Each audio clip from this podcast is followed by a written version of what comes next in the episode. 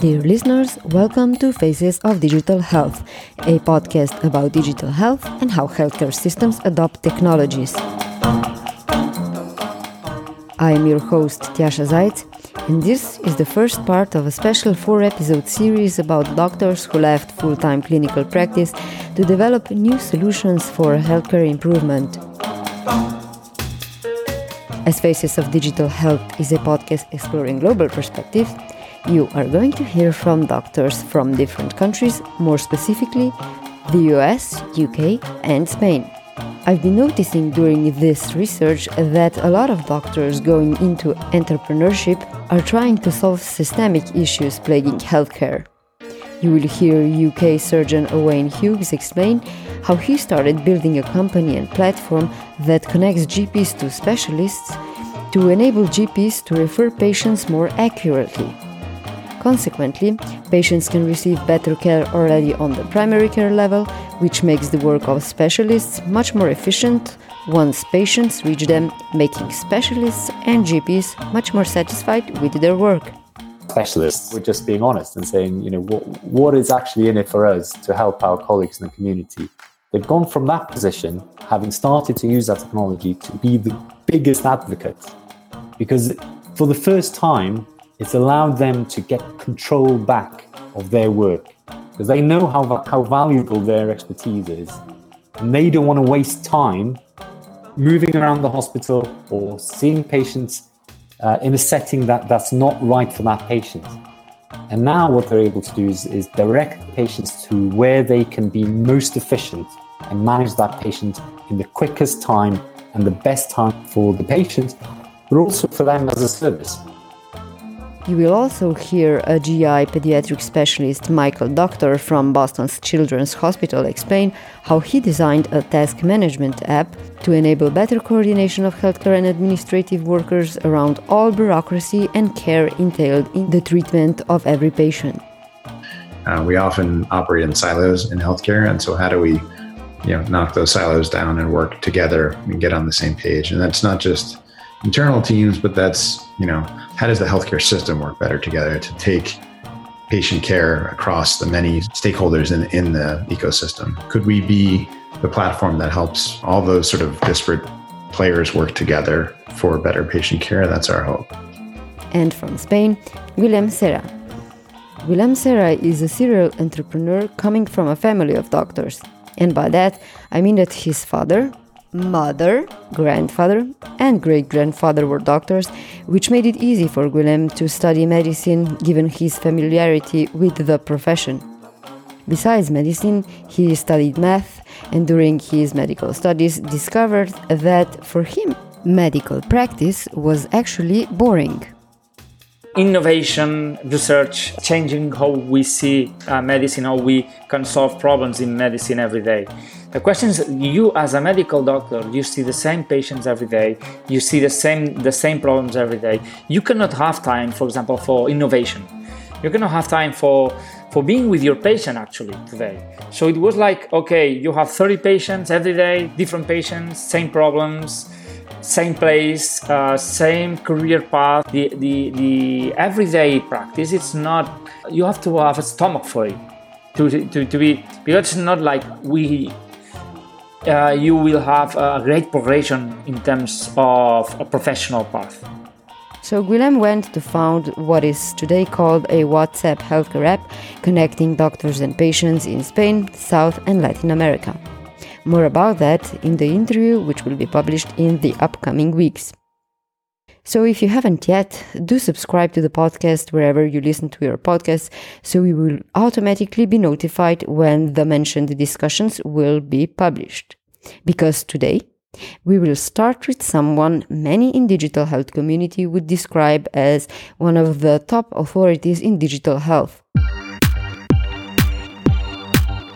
Daniel Kraft is the founder and chair of Exponential Medicine, a program with the goal to unsilo thinking and unleash cross-disciplinary innovation across healthcare by bringing together thought leaders and forward-thinking clinicians and innovators to explore potentials to reshape health and medicine with technology. Daniel is a Stanford and Harvard-trained physician-scientist, inventor and innovator with over twenty-five years of experience in clinical practice, biomedical research and healthcare innovation. We discussed his journey from the medical practice to digital health, his mission to turn his website digital dot health into a medical digital health formulary where doctors could search for clinically approved and reliable digital health solutions to prescribe to their patients. Daniel also shared his view of COVID nineteen related innovation, some broader societal problems that are arising in the U S because of imposed measures to manage COVID nineteen. We also talked a bit more about how to improve medication adherence in patients with chronic conditions and comorbidities that take five or more different pills daily. The idea behind his company IntelliMedicine is to provide patients with a device that would keep all medications of a patient in separate cartridges and would produce only one pill the patient would need to take. The pill structure would be based on the patient's daily various health measurements supported by A I analysis. A lot of exciting topics, so enjoy the discussion and find the recap of the show on our website w w w dot faces of digital health dot com. The direct link to this episode is in the show notes, as is the link to digital dot health and Exponential Medicine's website.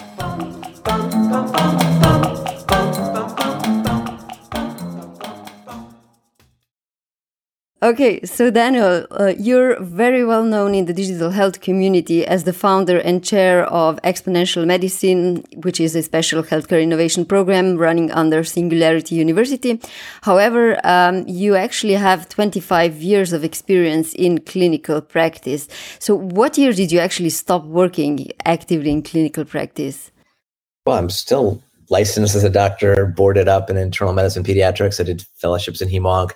Until a few years ago, I was doing uh, attending at U C S F in pediatric bone marrow transplant, which is sort of my specialty area. It's hard. And I, then I got so busy with things at Singularity University, Exponential Medicine, startups. It's, it's hard to do these, you know, three or four week blocks on service. Um, but I still like to do, you know, some volunteer elements. Uh, in the past, I've done a fair amount of international uh, medical work from from uh, Nepal to Nicaragua. Um, so I think it's important for all of us who are trying to innovate in the clinical space to keep a touch point in the clinical world as well, not just prescribing our friends and family uh, azithromycin or, or uh, to the president, uh, uh, hydroclox- hydrochloroquine.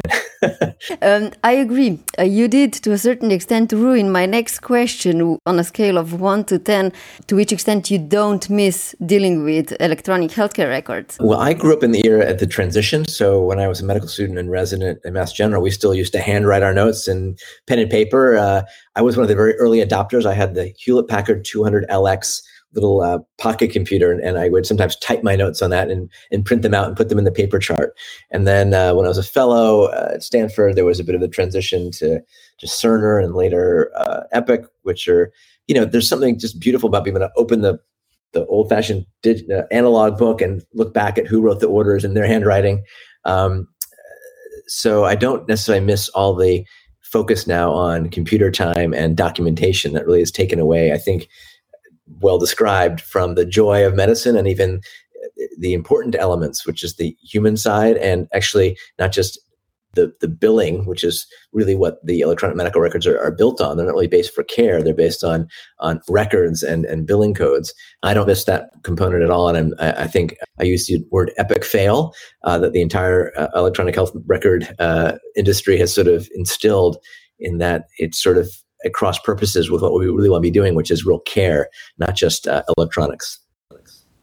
What are your initial memories of that transition when computers started to be used more regularly? Um, what frustrated you most? What kind of problems do you see that are still most uh, present in the current clinical practice? Because especially in the U S, we already see many innovative approaches from uh, using um, voice technology supported with A I to take those notes and using either uh, screens uh, in the doctor's room, so the doctor has the uh, connection with the patient. What, what's your experience of that uh, first contact with, with technology and how it then evolved? Well, I think we can think of it in different ways. Uh, when I was a resident at Mass General, uh, and I started out with this little sort of book of, you know, how to admit and uh, rule out myocardial infarction patient with sort of rules of thumb, because we'd handwrite all our orders. Now you can sort of press a button, hit the rule out M I order set or diabetic ketoacidosis. So the sort of old school piece, when you go from your brain to your hand to writing the orders, gave you a whole different context about what you're doing, kind of a time to think, to adjust. By the end of my residency, uh, we had more of these sort of printed out protocols. Here's the rollout M I protocol, and you sort of check the boxes. And that's been, you know, amplified up even more in the digital age when you can cut and paste the medical history. You can sort of cut and paste into different order sets. And I think there might be something lost in the ability to cognify, think a little more deeply. And often takes, you know, sometimes better and sometimes worse, some of the autonomy from the clinician who now might be uber measured. Wow, you deviated from the quote unquote protocol for, you know, ten percent of your patients. Um, maybe that was a really smart deviation that really matched what that patient needs. Maybe it didn't fit within the cost constraints of that hospital. You prescribed a drug that wasn't the lowest cost on the formulary. So I think there's a plus and minus to all this. We can, in some ways, better standardize some elements of healthcare where there's real data that really informs uh, where things can go. But at the same time, it can be a, a, a bit of a, a flip side to over uh, protocolizing things. You just reminded me of an article that said that all this copy-pasting actually causes that the doctor, in the end, when he looks at the patient notes, might forget completely what he really thought about that patient. Or as Eric Topol mentioned about abbreviations that are used within normal limits actually can mean we didn't even look at something. Yeah. W N L or uh, S O B doesn't mean just shortness of breath um, in some certain contexts. So that, you know, there is something about, again, that hand to brain to, to to paper piece that has some power. I mean, I think it's been studied when a medical student or whatever, stu- you know, writes notes. And I remember studying for MCATs and things with cue cards and and medical boards. That would wire your brain differently than when you just type notes on your on your laptop or watch a video rather than being in the class or having a real-time contextual discussion. So I think people learn differently. Uh, I think some of these digital tools can be uh, optimized um, uh, and we can learn how we learn. And again, that can be personalized. It's like personalized medicine. It's not one size fits all, but there's definitely, uh, I think, potential challenges in our sort of digital age where things can be too dumbed down. Yes, we can be upskilled, but if we simplify things too much, uh, you know, everyone, you know, the potential is really to pull down the individual's patient's, you know, omics, digital exhaust information, sociome, genome, microbiome, I mean, and, and then hopefully use some of the digital layers to put that into context so we really have actionable information that can really make a difference without overwhelming the clinician or the healthcare system, uh, and also aligning um, how we want to care for folks in the, you know, immediate and long term. Uh, how far do you think we are with that, you know, creating, um, as you called it in one of your sp- speeches, uh, the digitome? I mean, well, we're sort of already there. I mean, but just put it in context, it was only uh, two thousand nine, eleven years ago, that the first Fitbit came out, right? That was sort of the very, maybe one of the earliest connected devices, did very basic steps in sleep. Now we have, you know, thousands of different sort of connected wearables and now insightables and breathables and even things that you don't need to wear. You're connected to Wi-Fi and voice can can give you uh, our, our digital exhaust. So I think we're sort of already there in that era of digital exhaust now being integrated. I mean, the fact that on my Apple iPhone, I'm having here, I have the health kit data and I can integrate things from my scale, my blood pressure cuff, if I use that, if I had a glucometer, um, my heart rate data over time. So, you know, when it comes off my watch or an E K G, so we're now able to integrate the data more readily. It often still lives on our siloed smart devices, but we're starting to move from quantified self, where you have that as an individual patient, to quantified health, where it can flow to your medical record.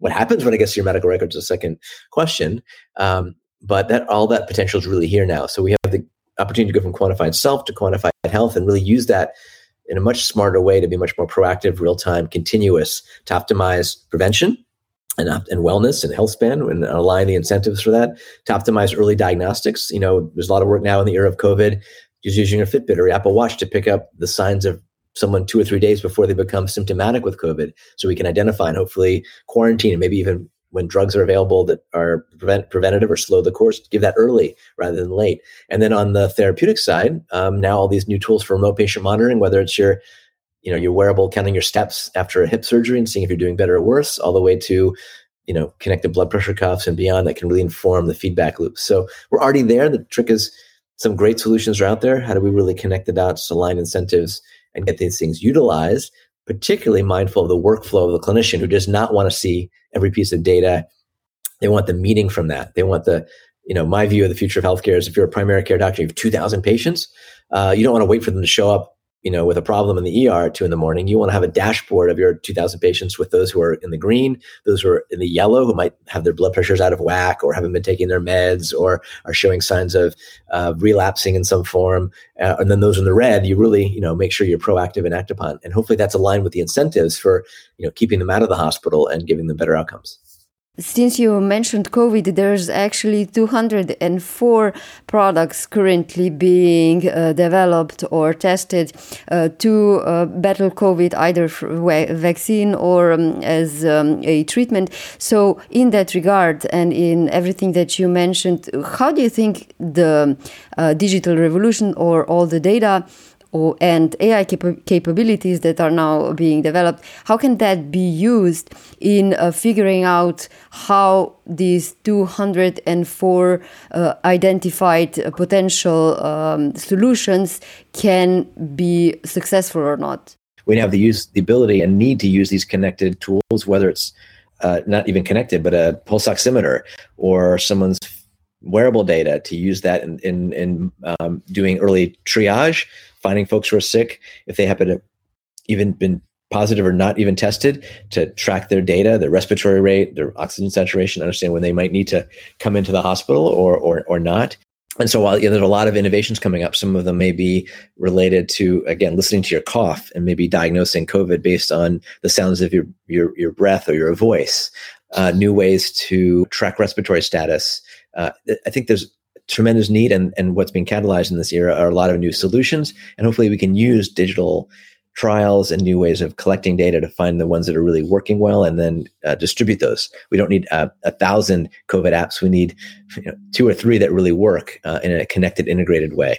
Yeah, I guess people use various apps. There's definitely a uh, wave of um, options on the market. But like personally, I looked at the Apple's application and what W H O was putting out there, you know, because you want to have reliable information and uh, solutions. Uh, so you're talking about, like, for example, Apple with the C D C put out a, uh, you know, COVID symptom checker, uh, which can be helpful in helping folks triage themselves. Do they have symptoms consistent with COVID, which in the early days was just, you know, cough, fever, and shortness of breath. Now we know, partly through digital health and collecting data from thousands of folks, that, you know, loss of sense of smell and taste and extreme fatigue and even diarrhea and other symptoms can be uh, emblematic of COVID. It's not just the classic few elements. And so, um, so these sort of tr- triage type tools are relatively basic, but can give smart guidance and hopefully help healthcare systems not be overwhelmed at the same time. Um, I'm actually working on a project right now with a volunteer team to build an app for the W H O, which I sort of thematically think of, and I, as I pitched it to them, would be a bit of a, a ways for COVID, because when you're getting information about COVID, you want to know it based on your zip code and the right language, uh, potentially eventually give you the testing sites and hospitals that are available around you and uh, how prevalent is the disease in your neighborhood, um, and guidance that's related to your country or state. So we're we're building up the basics of that, which will hopefully uh, be impactful. Information is super important in this pandemic. It's also an infodemic. We have a lot of misinformation out there, whether it's about drugs that are unproven, like hydroxychloroquine, or the anti-vax movement getting into the mix now. And uh, I think it's going to be a huge challenge when drugs and validated vaccines are available, that in many cases they may not be used based on um, political or other um, leanings. Um, so the solutions that you mentioned that you are helping develop for W H O, that's meant as a global solution, so it's going to be adapted based on the country, or is it more U S uh, focused?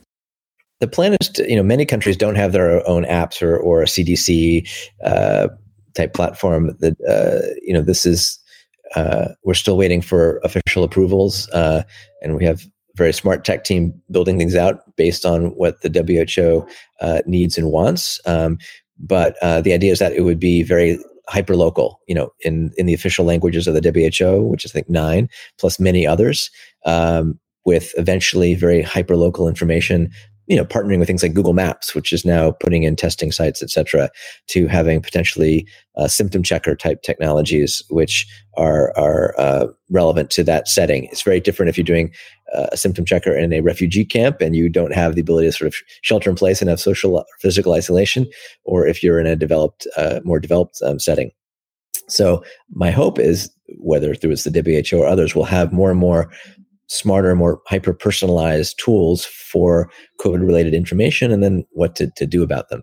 Because as you know, in the digital health space, there are thousands and hun- tens of thousands of quote-unquote digital health apps, um, some of which are now F D A regulated for managing diabetes or mental health, for example, others that are more for on the wellness side of the equation. I think what's going to be interesting is, how do we start to have a, a bit of a way of selecting those and personalizing those? I've For example, a, a digital health formulary. So one of my uh, early uh, projects that I've recently launched is a website called digital dot health. It's literally their domain, digital dot health. And uh, my view and vision for that is to become a, a powerful digital health formulary. So if you're a clinician seeing a patient with diabetes and hypertension and smoking and depression, you can find the wearables that might help them manage their uh, atrial fibrillation, but also an app to help them with their smoking cessation or their mindfulness training for to help their depression. So we can start to prescribe tools, apps, solutions, wearables, et cetera. Um, those would hopefully can be paid for by different payers when it's appropriate, and then the data can flow back in a meaningful, useful way to the clinical teams um, and to the patients themselves. I've been hearing uh, from some doctors that are in the digital space that uh, among their peers, there's actually not so much knowledge about, you know, all the possibilities that are discussed in digital health space. So if you're active in the digital health space and if you continuously meet doctorpreneurs and innovators in medicine, you may quickly get an impression that the whole healthcare space is super interested in progress. But um, some data or people suggest that it's actually not like that. So from that perspective, how do you tackle um, onboarding of all the doctors to, to go to a site like digital dot health and leverage from all the knowledge that's already been proven to be useful? I mean, we live and breathe this sort of space. Um, and I often give, you know, keynotes when we still used to travel and go to real keynotes or even online ones, uh, how many folks who are in the middle of pharma and med tech and devices and hospital systems have no clue what's here, let alone what's coming. I mean, you know, my friend Dave Albert invented the AliveCor E K G. It's amazing now. You see them on C N N on, on advertisements now, but still many cardiologists and, and primary care docs don't even know about an example of an early successful digital health product and a device that you can put on your phone or carry around that can do a full-on now six-lead E K G. Um, wouldn't you want to prescribe that to your patients who have atrial fibrillation? So when they call you at two in the morning with feeling fluttering in their chest or something, you can actually capture that data or use it for triage when someone walks into your office or urgent care. But many folks just have no clue that uh, there's a whole, whole new sets of, of tools and technologies available now, let alone, again, the future. So I think that's part of what I want to do through digital dot health is, if you log in and you're a, pharma, a pulmonologist or a psychiatrist or a neurosurgeon, you can have a very different set of tools and solutions that have been vetted and are hopefully, you know, when relevant, F D A or cleared or C E marked, et cetera, that you can use again as a smart formula. Just like when you're trying to pick the right antibiotic for a patient, you'll you'll base it on their their age, their weight, their renal function, the uh, antibiotic sensitivities, et cetera. Um, but I think we have a, a ways to go to help clinicians and align the incentives, because one of the folks, even, you know, if you're a cardiologist, you don't want to get the E K G, every E K G from your patient. You might feel liable for that. What if I missed a funny arrhythmia? Uh, who's owning that data? Who, again, might be in trouble for, for not using it? So it may not always be obvious that some of these digital health tools, which have p- tremendous potential, don't fit in with often the workflow or the incentives of often busy and overwhelmed clinicians who don't want another app or platform to have to log into. Uh, I want to address also uh, some of the um, uh, inventions uh, in your portfolio, if I may say so.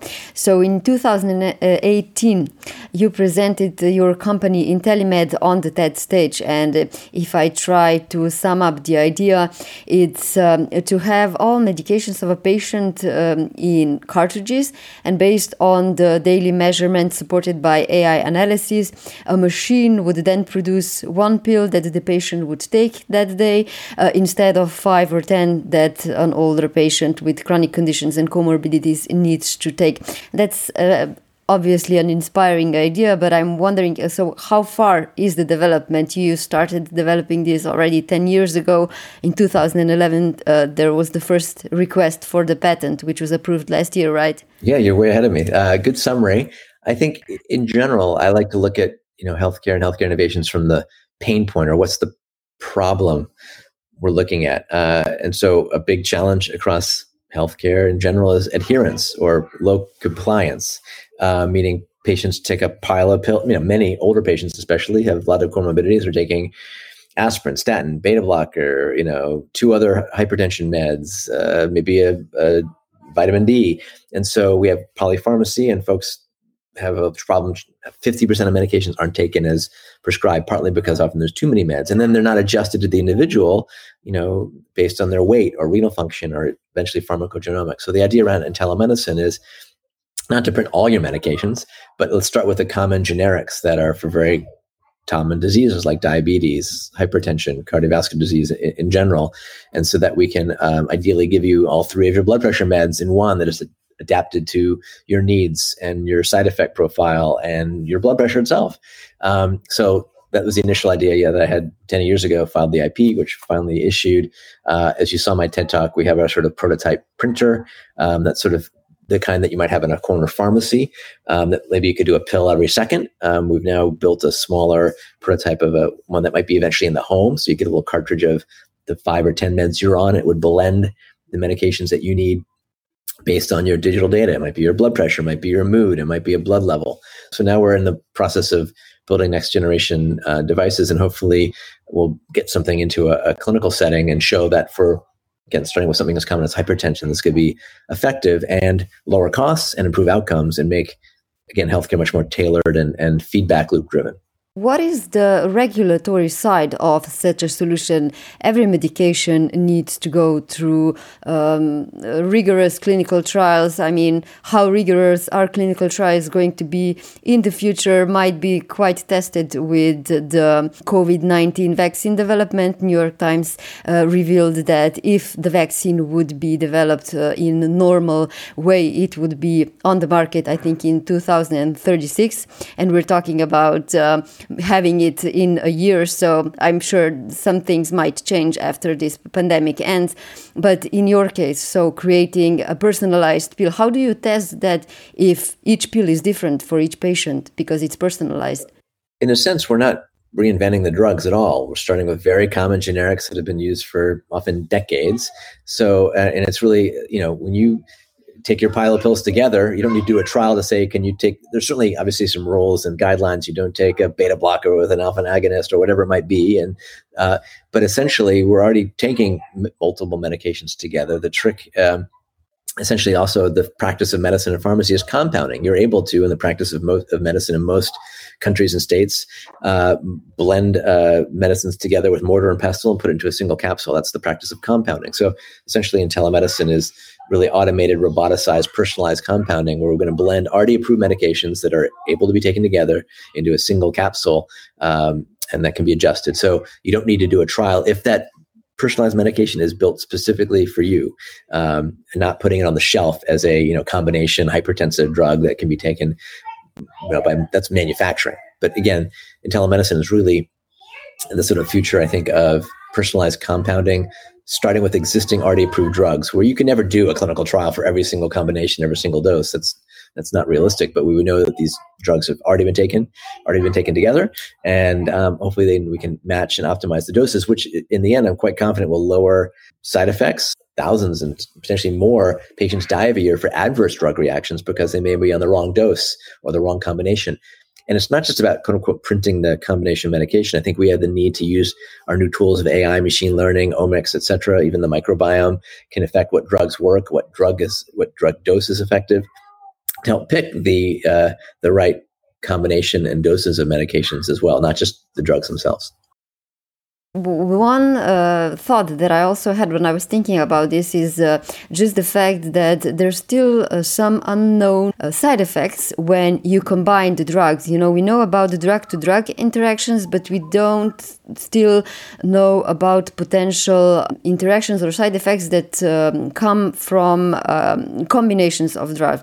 If I try to be a little bit more specific, uh, in two thousand fifteen, uh, Russ Altman had a TED Talk where he explained how glucose-changing signals uh, showed up uh, with the big data analysis for people taking antidepressants and cholest- uh, cholesterol medicine, and that was not known uh, before that. So, you know, from that perspective and from the fact that we still might not know what a combination of drugs might uh, do, and on top of that, knowing that new medications um, are already cocktails of drugs. So how do you ensure that you're going to have a useful pill uh, that's printed, let's say, for a patient that's diabetic with A Fib, uh, high blood pressure, high cholesterol, potentially insomnia, it's taking uh, painkillers because he has a headache, and gets a cancer diagnosis with potentially an immu- immunotherapy or uh, a genetic therapy? Great question. Number number one, uh, we need to learn better about the real world of, of patients taking medications. Most trials are done in very narrow, limited ways. You cannot have a patient who is obese or has uh, renal disease or has cancer or other comorbidities. So a lot of these drugs are, are trialed and approved on very narrow criteria, not quote unquote the real world examples. And as Russ and others have shown, you can learn that certain drugs in the context of folks taking, uh, I don't know, osteop- osteopenia med or antidepressant can have untoward um, potential side effects. So I think, you know, outside of the context of even IntelliMedicine, whether you're printing your medicines or not, we can start to now crowdsource a lot of this data um, using hopefully unsiloed E M R data and, and interoperability to really learn that at scale. And, and hopefully what we'll learn is, whether it's through this IntelliMedicine platform or others, what doses and combinations in the real world are impactful. And when we can collect that real world data, whether that's side effect profiles, other physiologies, blood levels, we can then You take take that kind of crowdsourced information and use that to better build the algorithms that choose the the ink, you know, the, what we print or the, the the medications we print, whether it's in a printed pill or the pills that you take in general. And back to even the era of COVID, um, it may need, just like an H I V, a cocktail of drugs that that match, because we know the issues of drugs incurring um, resistance. We often need, as we learned in H I V, a cocktail. And many of the successful drugs, are, there are cocktails, heart therapy. And so it may be that the future of COVID will be needing to take that sort of cocktail, and that might need to be tuned very specifically to that patient's age, weight, renal function, pharmacogenomics, et cetera. And so I think the future of medicine can be much brighter when we do share all this information across the silos of pharma and academia and, and hospital systems and uh, P B Ms, so that we can collect that data in almost real time and then have that translate to real world actionability. The whole uh, field of medications and the pharma industry is definitely very, very complicated. Apart from uh, taking into account everything that we discussed, there's also routes of med- administration. So do you think it will ever be possible to combine uh, medication that needs to be given subcutaneously, intravenously, a rectal medication, an oral medication, or uh, we could go on with what kind of options we have when we're talking about uh, medications? I mean, Clearly, um, there's a lot of work to try and make what used to be an I V drug oral. Uh, there's a really interesting uh, company here in the San Francisco Bay Area that has a little, almost a robotic pill. This is for drugs that normally are, are biologics and need to be given I V or subcutaneously. Um, it's called uh, RANI, R A N I, and they built a little pill that you ingest, and when it's in the right part of the gut based on pH, it basically has little spikes that come out and inject the biologic drug into the gut wall, where it can be ingested, and that will avoid someone having to go in and get an I V infusion uh, in the in the outpatient or the, or the clinic setting. Um, so I think we're going to see a lot of blending. Patches uh, have been looked at. You might imagine the, the future of, of drug therapy, maybe it's hypertension or mental health, is in a, a connected patch that looks at your data and releases drugs at the right time based on a whole set of parameters.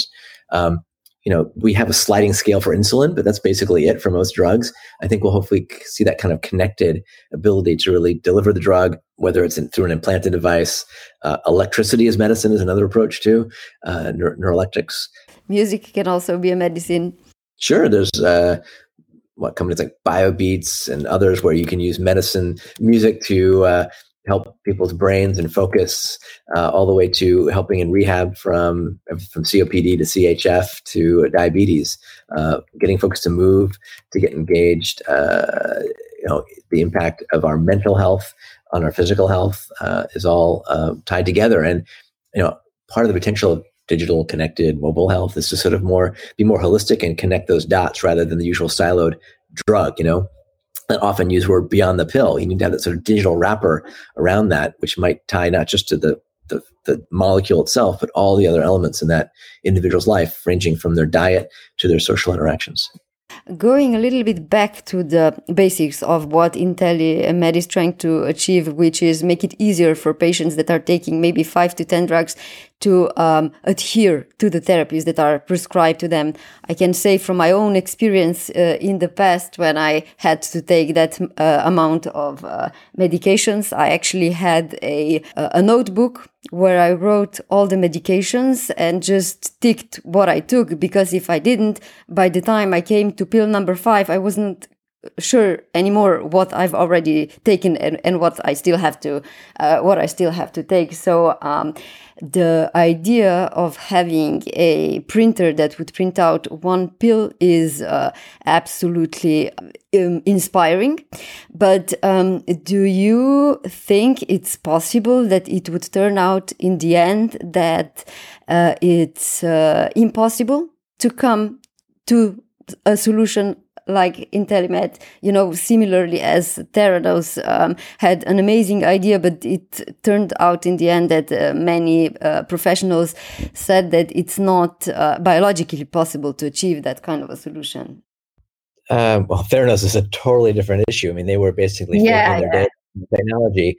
I, I think with, if we're talking about IntelliMedicine, you know, we start simple. We're starting with common generic drugs, A C E inhibitors, beta blockers, calcium channel blockers for hypertension. Might be your baby aspirin. It might be your statin. Uh, we're not. Uh, it, it might be a little bit of vitamin D or co Q ten if you need that. So these are medicines that have been taken for decades safely that we're already combining in millions of patients. We're just making it an easier form factor and the ability, when it's relevant, to adjust the dosing. And if you saw the TED Talk and the technology, it's pretty straightforward. We're, we're sorting sorting micro and micromeds, you know, one or two milligrams each. So um, the, it's not a magical leap. And speaking of Theranos, um, the promise of what they pitched, uh, you know, ten plus twenty, you know, ten, fifteen years ago even now, is now reality. There's several groups which unfortunately have been harmed by their Theranos Uh, debacle that can do labs on a chip or use your smartphone camera for diagnostics. I'm on the board of a company called Healthy dot I O out of Israel. They use your smartphone camera to take a picture of your urine dipstick and now can do detailed urinalysis or pick up protein in your urine. They're also using the smartphone camera to analyze, you know, wounds in a in a, a wound care type setting when a visiting nurse comes in. So there's lots of new ways that is, is bringing, you know, diagnostics from the lab setting to um, uh, to to the home that are are, are now being proven out. And um, the, the tra- challenge is to connect the incentives, how we pay for things, who adopts them, uh, getting into the workflow of, of the nurse, the doc, the pharmacist. That's often the harder barrier. How fast do you think the, the solution could be uh, available on the market? Uh, the old saying was that um, any new healthcare innovation takes around fifteen years to become a standard in clinical practice. Do you see any changes in that time span with big data and, yeah. you know, A I? I mean, we're seeing already in our era of COVID, just in the last three months, the acceleration of telehealth, the acceleration of, of certain uh, approaches. Uh, even just learning, like what was learned in Wuhan, China, and in Italy in the I C U units, quickly translated um, to uh, being utilized in New York City, you know, le- and learnings there transmitted to other places. So we're hopefully catalyzing and speeding up the um, the pathway of learning, and it's not waiting eighteen years from publication to standard of care. Uh, and that's going to apply to, especially to digital health-related solutions, not necessarily always in molecules. We're seeing the speeding up, obviously, in vaccines, uh, and there's a downside to that too. I mean, there have been definitely vaccines that have been developed for things like dengue fever that had antibody dependent um, uh, reactions where you could have a, a worse outcome if the strain changes or the immune system uh, takes off in the wrong way. So um, I, I know we're all in a rush to get a COVID vaccine and other therapeutics, but uh, we do need to be mindful that, you know, you can't make a baby with nine women in nine in one month. Uh, some things still take the, the time to look at the, the downstream course. But I'm very confident that particularly in our now uber connected digital big data age, we can accelerate, you know, learnings, uh, trials that can be increasingly done at, at home. Um, and, and when those uh, things are well proven, uh, distribute those to impact in, in a faster way, because it has been uh, it, in, sometimes intrinsically very slow. Because you are one of the healthcare leaders that are following all the technological progress uh, most closely, is there anything that you can mention that you are most optimistic about in, let's say, the short run when it comes to healthcare? Maybe this can also be a comment on how healthcare uh, around the world has changed, as they say, more in a month or two when COVID hit uh, than it did in the last twenty years.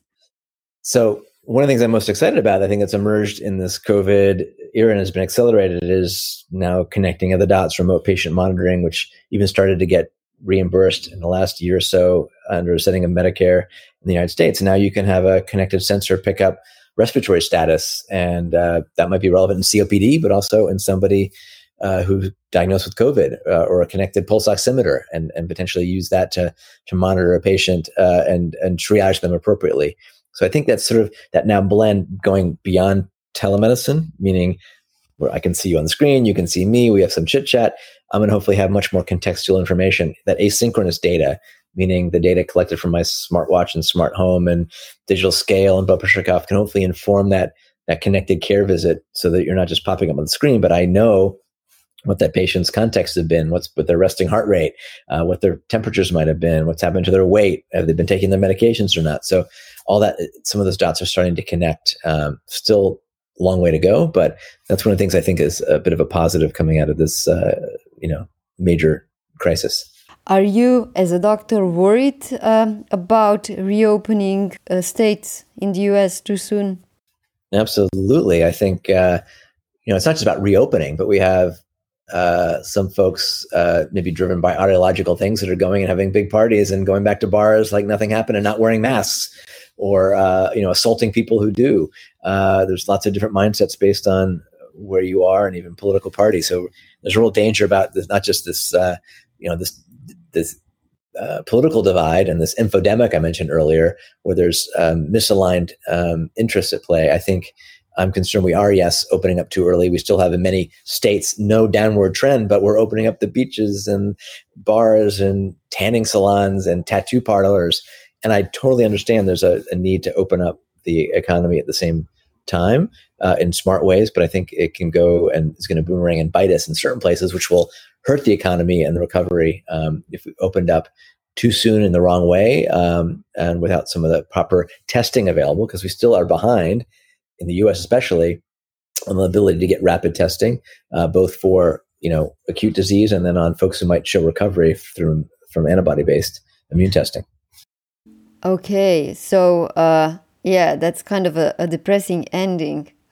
Well, I would also say, let me be more optimistic that um, you know, digital health, which we're talking about here, uh, vaccine development, uh, new forms of doing uh, uh, creative clinical care. I have a, I found a slide the other day on Twitter. Um, the summary is, um, who led the digital transformation of your company? A, the C E O, B, the C T O, or C, COVID nineteen.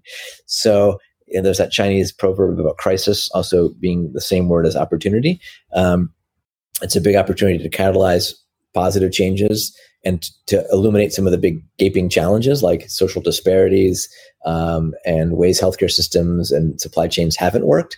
Um, so that crisis creates opportunity now to collaborate in new ways. I haven't seen so much collaboration happening um, in new international and cross uh, uh, industry ways ever. I'm chairing the XPRIZE's Pandemic Alliance Task Force, and we have sixty plus organizations from N G Os and academics to big companies to startups all collaborating together to find commonalities and find challenge areas or ways to meet needs in smarter, better ways. So I think there's a lot of good things that are going to come out of this. That's a bit of the silver lining.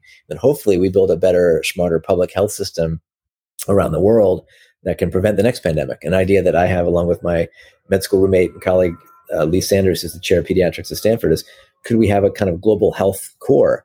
Uh, volunteers, just like E M T, you know, ambulance drivers and firemen volunteers in many towns. You don't have a professional firehouse. You have folks who are volunteers. They show up when the bell rings. Could we train folks up, just like we train people in C P R, train them in basic contact tracing, which is starting to happen, but give them digital tools and others to upskill them, community health workers, not just to do contact tracing and help uh, triage in the in the setting of a pandemic or an epidemic, but to be addressing social uh, determinants and, and disparities in smarter ways. And uh, that could be a powerful potential um, platform around the world to to prevent the next pandemics, but also address public health uh, and other ele- elements at their base. Just one last question for the fans of Exponential Medicine. I assume there is a chance that the live event or gathering is not going to happen this year uh, in November. Do you already have any plans uh, in that regard, or do you still hope that maybe by some miracle uh, it could happen? Uh I'd like to believe in miracles, but I don't think anyone's going to be, even if we have a vaccine next month, uh, that we won't have it distributed well. People aren't going to be back to traveling. Many healthcare uh, companies, hospital systems have been devastated. I think it's going to be a bit of a slow restart, particularly around healthcare. I mean, we've lost, I think, fifty billion dollars across hospitals just in the United States. Um, but I do plan to have some sort of uh, online virtualized event. And there's many new ways to make those much more engaging than just being on Zoom. So some uh, watch the space. Uh, you can follow me uh, at Daniel Craft M D dot net and on Twitter at at Daniel underscore Craft. Um, and we'll we'll have some new uh, new form of exponential medicine, or a, a new rebirth of of how do we really bring together leading clinicians, innovators, technologists, investors, patients, nurses, healthcare systems to really think about what's next in healthcare. How do we catalyze the future of health and medicine, not just in digital, but across the whole spectrum? Because we really need that kind of convergence now to um, address this pandemic, but also um, other major challenges uh, that are, are global. You've been listening to Faces of Digital Health. If you liked the show, do leave a rating or a review wherever you get your podcast. This is the fuel for the show and helps others interested in digital health find the show as well. To browse through past episodes and find more about the podcast, go to w w w dot faces of digital health dot com. And of course, stay tuned!